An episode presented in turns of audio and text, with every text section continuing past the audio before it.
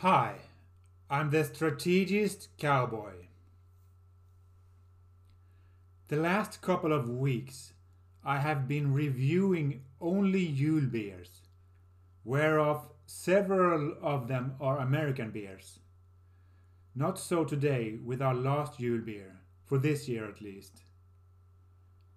Our first contestant and only contestant this week is a Danish ale called Jacobsen Golden Naked Christmas Ale from Carlsberg Breweries. A, gold, a Golden Naked Christmas Ale costs nearly 60 Swedish kronas or 7 US dollars and 15 cents. It is not expensive for an ale considering that the bottle contains 3 quarters of a liter. But then it comes from nearby Denmark The beer also has got a respectable 7.5% ABV. It's got a normal IBU bitterness of 23. It contains water, barley malt, oat malt, glucose syrup, wheat malt, hops, prune juice, orange peels, cinnamon, and fennel. The hops are of unknown sort and origin. The beer is bottled in a nice dark bottle with the name J.C. Jacobsen embossed on the glass bottle. The bottle is sized 75 centiliters, i.e., about 25 liquid ounces bottle. The Jacobsen Golden Naked Christmas Ale is said by Systembolaget to best be served at 10 to 12 degrees Celsius, i.e., about 50 to 54 degrees Fahrenheit. The brewery itself says that the preferred serving temperature should be 8 to 10 degrees Celsius, i.e., about 46 to 50 degrees Fahrenheit. Here the table appears to be turned for once. How about the experience then?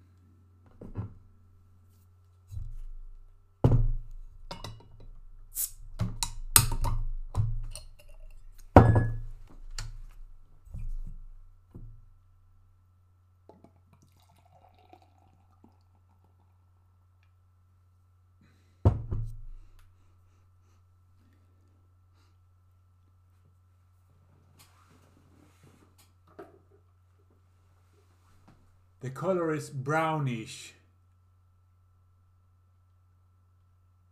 I think so. Yes. And it's a clear beer. I can see my fingers through the glass. It's got a large head. Two fingers tall.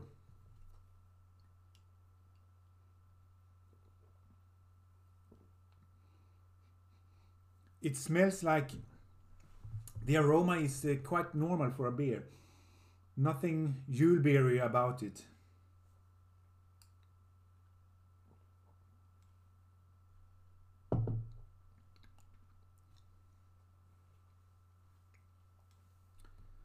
And the taste is uh,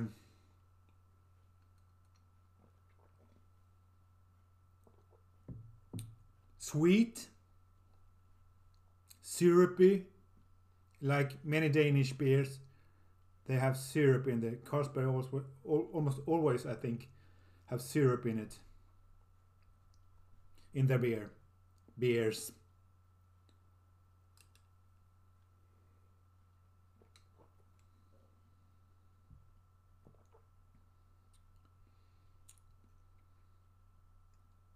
Yeah.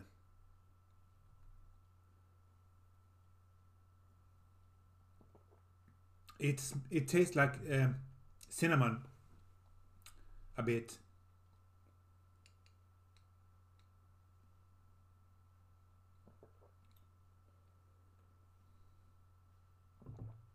Kind of rich yeah.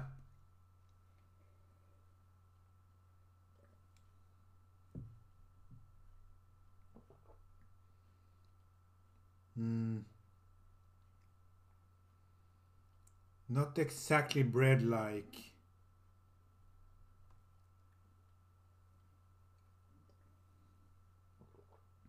Not very yeasty.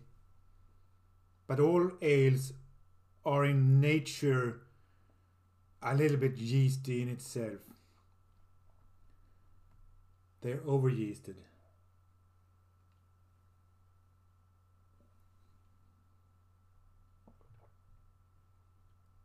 Taste on my palate.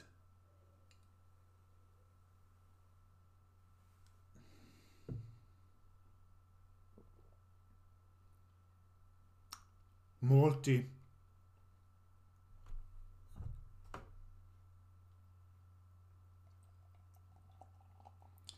This is a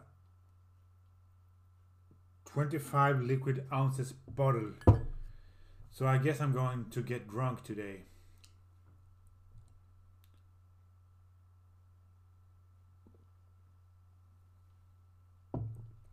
I like the foam on top of it. It's a very large head. And it's uh, brownish, dark, yellowish, darker foam. Not so white. And it's sweet, I, I said that.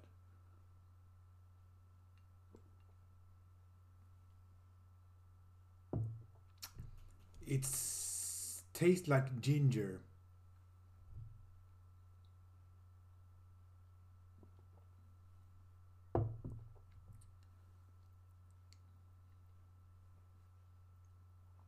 It's not candy like.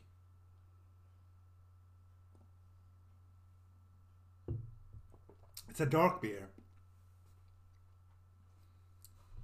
In taste and pretty much in color, even though it's a light dark beer. As I said, brownish in color.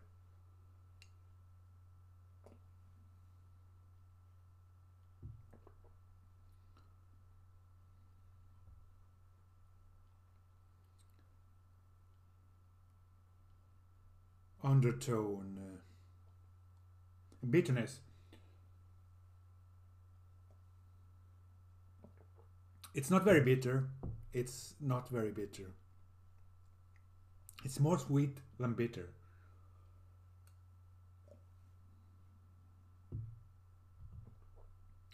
And the fruitiness in it, um,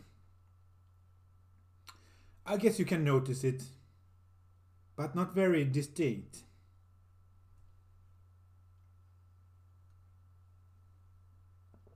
Well, it drowns in the dark beer. But it's there. And the spices are cinnamon and uh,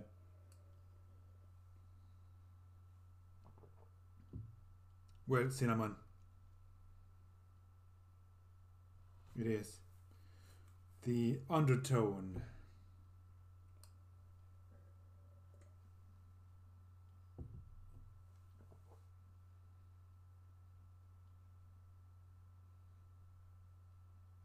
Syrup.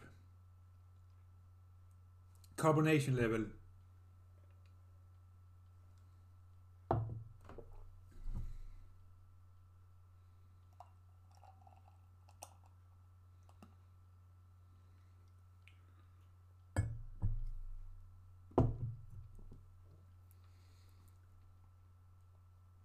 Kind of normal to um,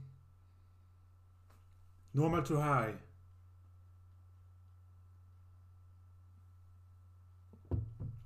More normal than high.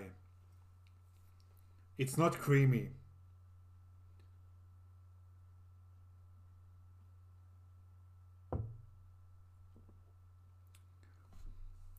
It's not acidic and there are no aberrations in it. On second thought, I'd say that this uh, carbonation level is a little bit higher than I thought.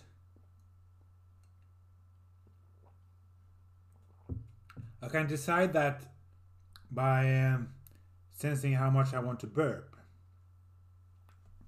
It's easy, but uh, it takes a little while for it to uh, want to come up again, the gases. I like this beer.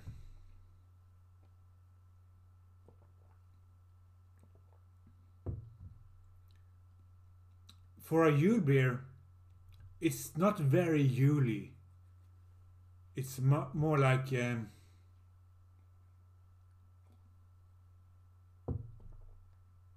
well, the cinnamon is uh, noticeable.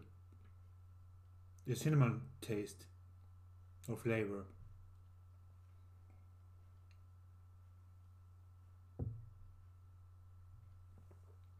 But other than that, it's very much like a Danish beer, a usual Danish beer. And I like Danish beers. Absolutely. The Danes enhanced their beers with syrup, glucose syrup. And it's okay because if you can make your beer taste better with natural ingredients, what, then why shouldn't you use it? And they have found their niche, so to speak, with the glucose syrup.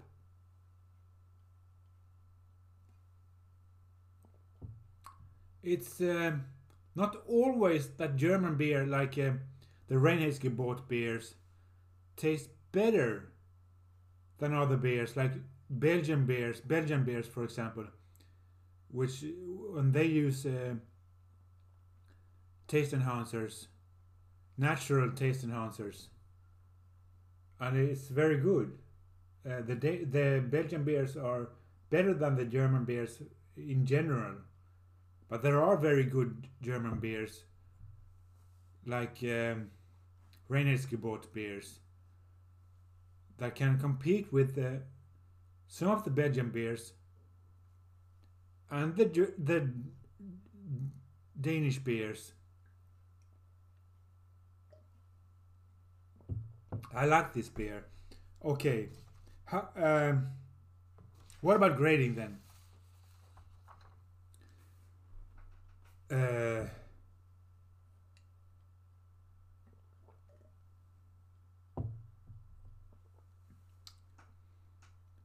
I grade this. I grade this beer. Uh, oh shit! I'm drunk, and I haven't even drunk the whole beer.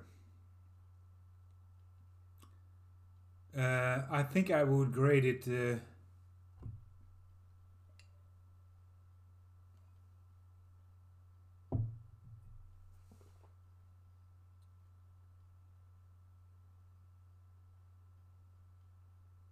eight or nine devils out of ten possible, but uh, what? Eight or nine?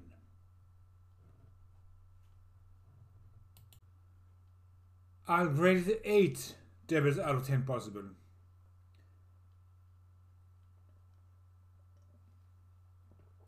Because it it doesn't really stick out in any way.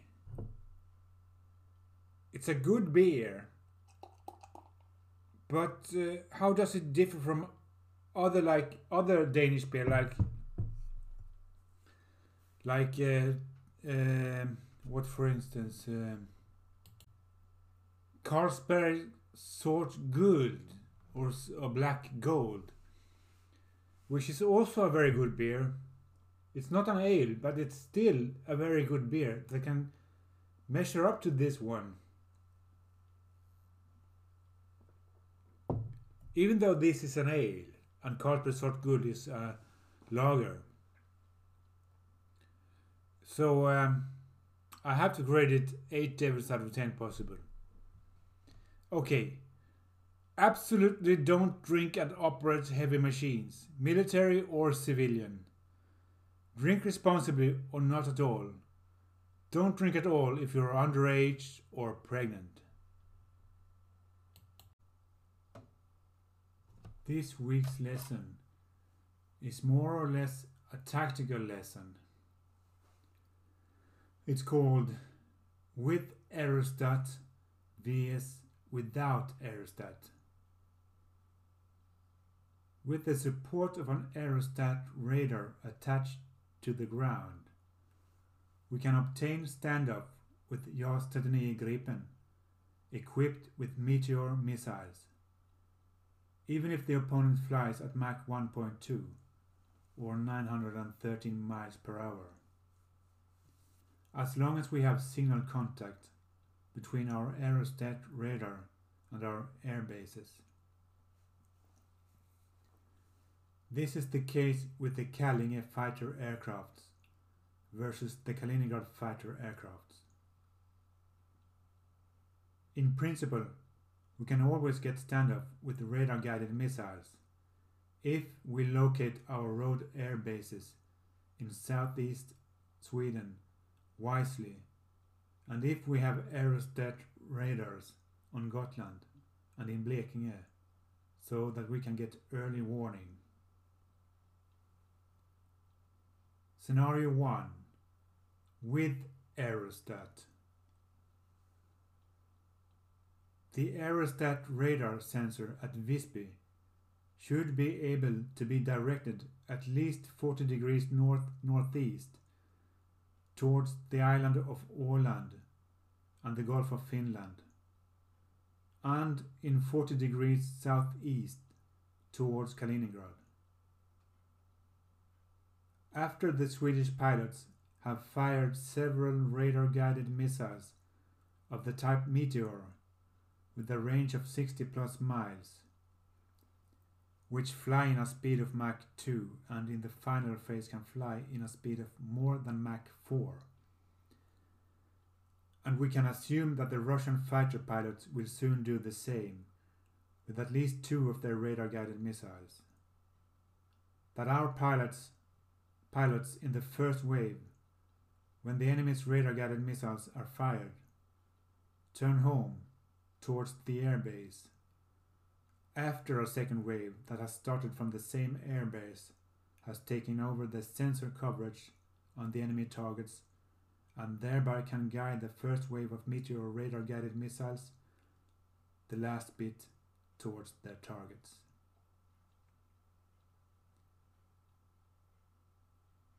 Meteor is a newly developed radar-guided missile with a long range and a high hit probability. The missile is a so-called Beyond Visual Range Air-to-Air Missile, BVRAM, integrated with JAS CD and JAS E. Meteor has a data link that allows the firing platform mid-course target update or allows it to change targets if necessary, with including data from a third party offboard.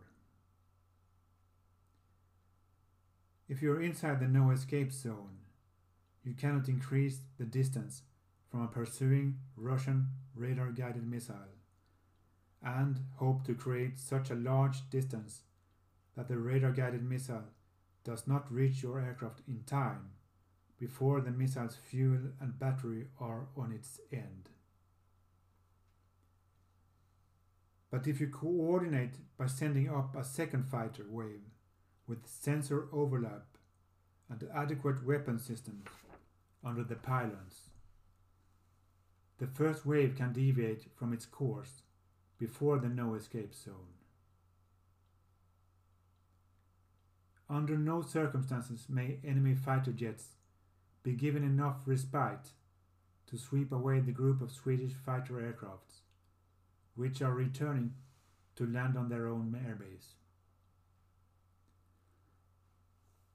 The Russians must be forced to face the new wave of Swedish fighter planes in the air, which is the group that will take over the guidance of the first wave's radar guided missiles and complete the mission. In the best of possible worlds, we also have a ground based mobile air defense as a defense against a strategic takeover of Visby Airport at Gotland. It is perhaps wrong to talk about a second wave of attacks. It is in practice a form of tactics because the time between when the two waves of fighter aircrafts are sent into the air is so compressed. It's a readiness time period of 16 to 18 seconds for each subsequent wave. Since the Russian aircrafts are probably more numerous and can carry at least twice as many radar guided missiles on their pylons than the Swedish fighter planes can do. It is, good that, it is good that we can reduce the disadvantage by sending two or three waves of sensor fused fighter planes with the same number or plus a third as many guided missiles in the best of possible worlds. Sensor fused waves against the hostile fighter and attack wave can only be performed if you have aerostat radar or if you are flying surveillance aircraft in the air in real time. Scenario 2 Without aerostat. If we do not have aerostat radar or phased array OTH radar or an airborne radar system active in the air, then the JAS aircraft must climb and fire its radar-guided missiles no later than 15 miles north of um, exclamation mark here Malmen's airfield towards the first enemy aircraft wave from the southeast over our Småland Östergötland east coast. Then our fighter pilots will already be within firing distance of Russian radar guided missiles. We have about three minutes to react and get the aircrafts up in the air from Malmen on the mainland to a speed of Mach 1. If the enemy attack aircrafts fly at 100 yards altitude and fly in the direction of Gotland's southern cape, climb south of Gotland, turn north and accelerate to at least Mach 1.2, while their escort planes within minutes fired their radar-guided missiles at the Swedish fighter jets still flying over the inland. Our fighter aircraft can thus illuminate the targets and shoot off their radar-guided missiles only from the Swedish inland and without the range advantage that we have under optimal conditions with the Meteor radar guided missile. Time is scarce. Our fighters may, may first have to swerve and fly some 60 miles toward, towards the northwest at takeoff to avoid the enemy's radar guided missiles. But then, the Russian planes have definitely reached their range envelope, and they become very exposed to our fighters' radar-guided missiles when they return. And we can easily catch up with them after the Battery Command Center has given the pilots status reports. In a situation where the enemy fighters have to fly fuel economically. Due to our small detour inland, any enemy attack aircrafts must in that case be met with ground-based air defense missiles at close vicinity to Malmen Airport.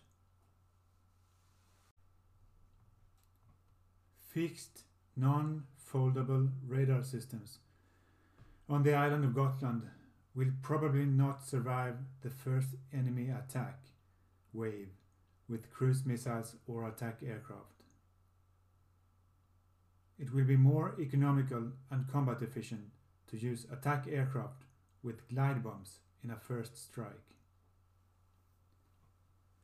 The tank garage at Tofta shooting range on Gotland will probably become a target for a couple of Iskander M. If we lack phased array OTH radar and aerostat, then perhaps the enemy will bomb Visby harbor or conquer it and Visby airport by air felling of VDV units in the event of a strategic attack on us. In addition to OTHB radar in Lysekil on the west coast and OTHSW radar, SW radar on Gotland, we should have mobile air defense with reconnaissance slash target ranging radar at the airport Malmen, F-17 in Kallinge, Karlskrona Naval Base, Oskarshamn, Västervik, on Öland and on Gotland and other places. And here I have a footnote. The OTHB technology has a much longer range than the OTH-SW, which reaches 60 miles in the southern Baltic Sea. But there is a skip zone for OTHB radar where it is blind. Okay. In addition to OTH radar, there should also be helium balloon sensors that can rise up to 3,280 yards. And they can then, in theory, see the enemy coming at 150 miles distance. These aerostats needs to be added in some places in peacetime. If we get aerostat radar, we can prevent a strategic attack on Gotland. Since the reaction time spans on the air bases are not sufficient without aerostat radar, when the target for bombers is e.g. Visby Harbour and Kappelshamn, we would be smoked without at least one aerostat radar.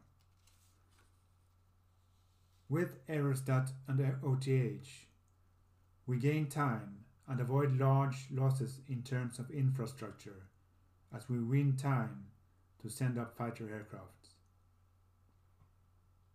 But then part of the JAS fighter aircrafts must always be equipped and ready to start on the ground, even in peacetime.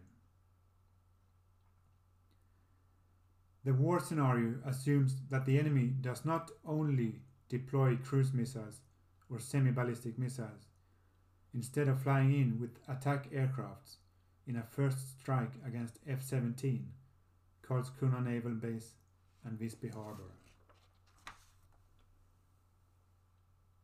In the best of possible worlds, one could fly against the opponent's left wing in an operational attack from F-17 in Kallinge in an attempt to force the opponent to split up his normal formation with aircrafts flying from the Kaliningrad enclave towards Malmen or Gotland in a strategic attack. If not, F-17 will become an initial goal, that is. You can also decide the battle by means of the Kallinge fighter planes in a situation when the opponent is on his way home and has consumed most of his fuel and ammunition. But precisely because of this possibility, it is likely that F-17 will become the first target or a simultaneous target in a war against Russia.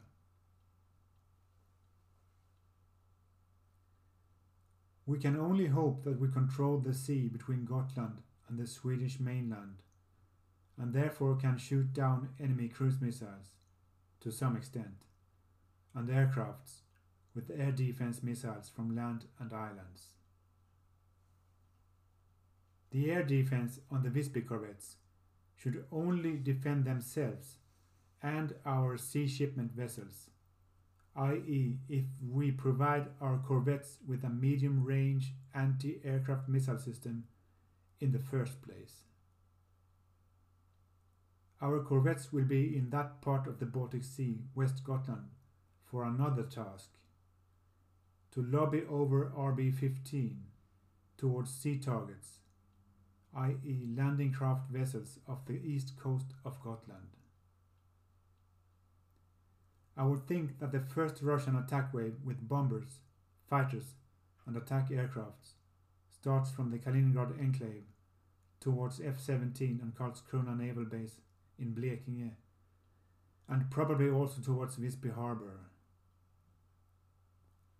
The tank garage at Tofta shooting range on Gotland will, as I said, probably be a target for Iskander M, and radar stations on our Baltic islands will probably be the subject of the enemy's cruise missiles or attack aircraft.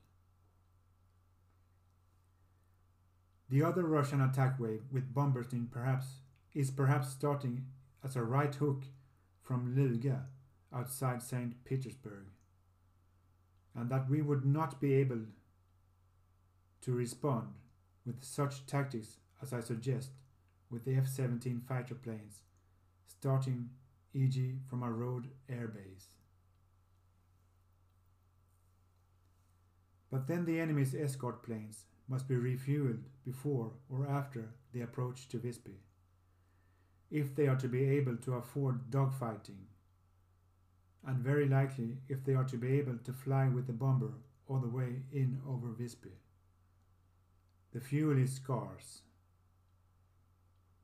Alternatively, Russia already have air refueling planes and fighter jets circulating over the Baltic Sea, and these fighter jets can then take over the escort of the bombers.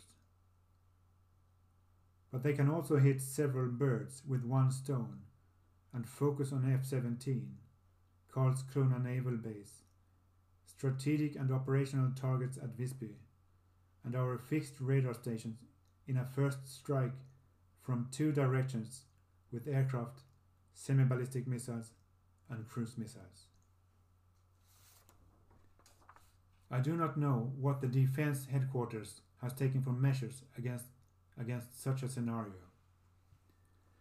But the problem for Russia is that they cannot count on being able to do it unnoticed from Luga in the Gulf of Finland.